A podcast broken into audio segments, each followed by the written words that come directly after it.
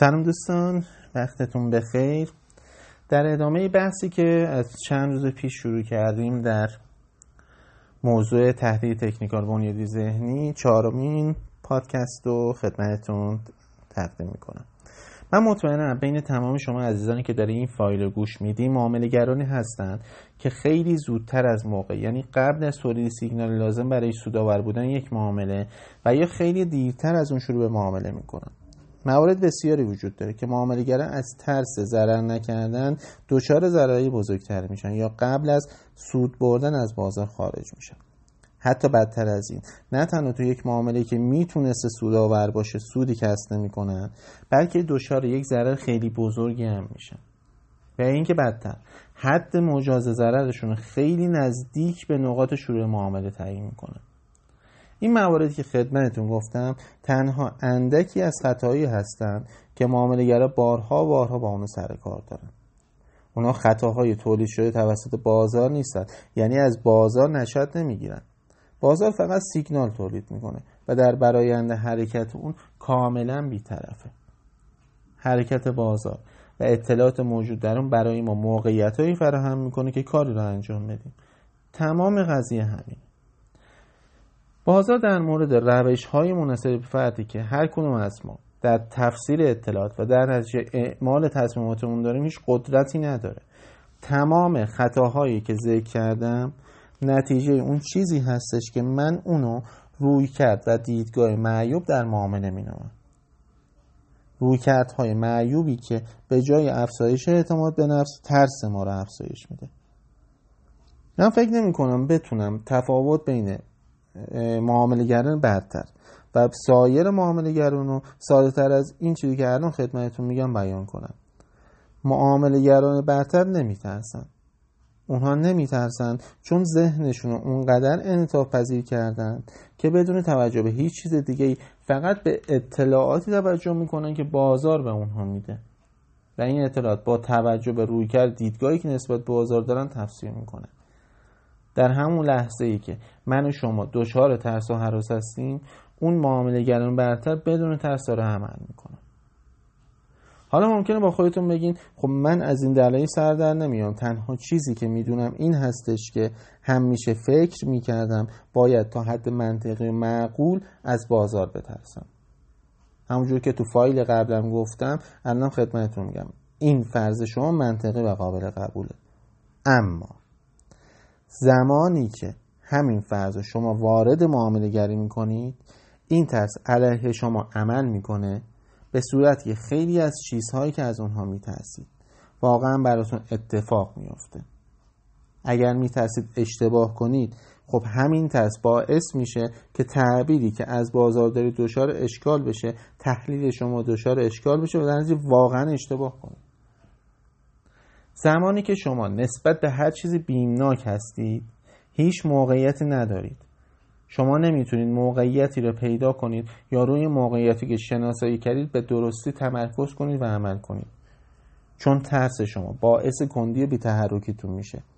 ترس دو حالت فیزیکی و ذهنی تاثیر می‌ذاره. به طور فیزیکی پاهای ما رو فلج می‌کنه و به صورت ذهنی موجب میشه. تمام توجه خودمون روی اون موضوع که ازش میترسیم متمرکز کنیم. این به این معنیه. که فکر کردن. راجع به سایر موقعیت ها و اطلاعات موجود در بازار برای ما عملا غیر ممکن میشه و علا رقم تمام اطلاعاتی که داریم تمام تفسیرهایی که کردیم تمام سهمایی که پیدا کردیم نمی‌تونیم بازار رو به خوبی تحلیل کنیم و موقعیت از دستمون میره.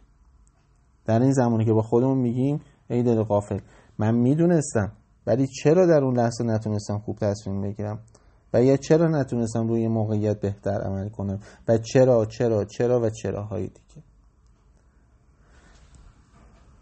درک این مسئله سخته که منبع بسیاری از مشکلات ما تمایلات نامناسب ماست. همین موضوعی که ترس تا این حد غیر قابل تحمل کرده.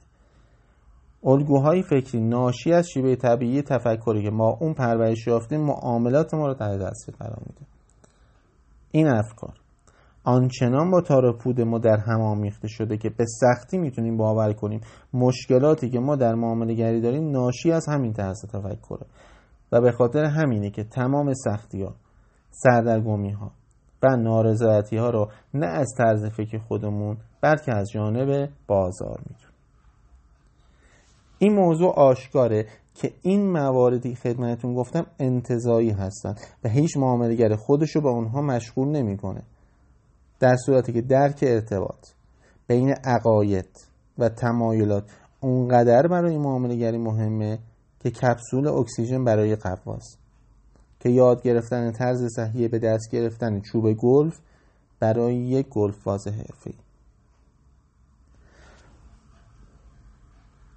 ما برای بهبود کارمون باید حتما یک سری تکنیک ها رو فرا بگیریم. ما برای استمرار در کسب سود به مهارت احتیاج داریم دوستان. اما چه مهارتی؟ این خیلی مهمه. این یکی از گیش کننده ترین جنبه های یادگیری معاملگری که متاسفانه صنعت آموزش ما در بوست با این موضوع مشکل داره. تمام اکثر کسایی که به عنوان مربی و مدرس دارن تو این بازار خودشون هنوز به این ذهنیت نرسیدن که ذهن ماست که باعث سود گرفتن ما میشه نه روش تحلیلی ما. به خاطر فقط میان یک سری مسائل روی تین رو به افراد آموزش میدن ولی از ذهنی اونها رو آماده نمی‌کنن. شخص میاد شروع می‌کنه تمام پکیج رو خوندن استراتژی رو یاد گرفتن وارد معامله میشه ضرر می‌کنه. و بعدا میگه من نتونستم این کارو کنم پولش میره و این سند کلا می‌ذاره دور می‌ذاره کنار. و این مشکلیه که من مربی من مدرس باید این مشکل اول به این موضوع برسم بعدا بیام به عنوان یک مرجع شروع کنم.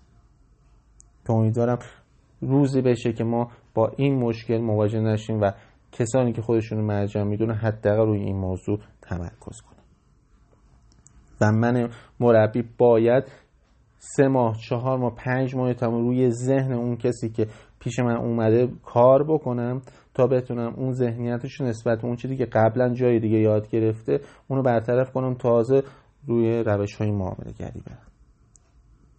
اگر ما آگاه نباشیم که طرز فکر و تمایلات ماست که بعد روی تفسیر ما از بازار تاثیر می‌گذاره. ما فکر می‌کنیم که رفتار بازاری که مانع موفقیت ما در اون میشه. در نتیجه فکر می‌کنیم برای دوام بازار باید بیشتر و بیشتر و بیشتر راجع به اون بدونیم. و این منطق دامی هستش که بیشتر معاملگران گرفتار اون میشن و اغلب کاری از پیش نمی‌برن. بازار متغیرهای بسیار و اغلب متضادی داره. علاوه بر این هیچ محدودیتی در مورد رفتار اون وجود نداره. بازار در هر لحظه به هر صورتی که بخواد عمل می‌کنه. هر شخصی توی بازار یک متغیره که می‌تونه روی بازار تاثیر بگذاره. این یعنی مهم نیست شما چقدر راجع به بازار بدونید. مهم نیست که شما چقدر کم می‌دونید بیشتر یا اینکه چقدر تحلیلگر باهوشی هستید. در حال نمی‌تونید حرکتی از بازار که ممکنه به شکست شما و از دست دادن پول بیانجامه رو پیش بینی کنید.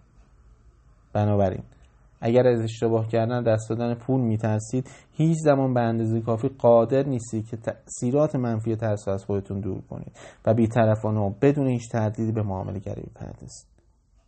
به عبارت دیگه شما قادر به مواجه شدن با شرایط عدم تضمین بازار نیستید. و واقعیت تلخ معاملگر اینه که هر معامله یک نتیجه غیر, من... غیر قطعی داره.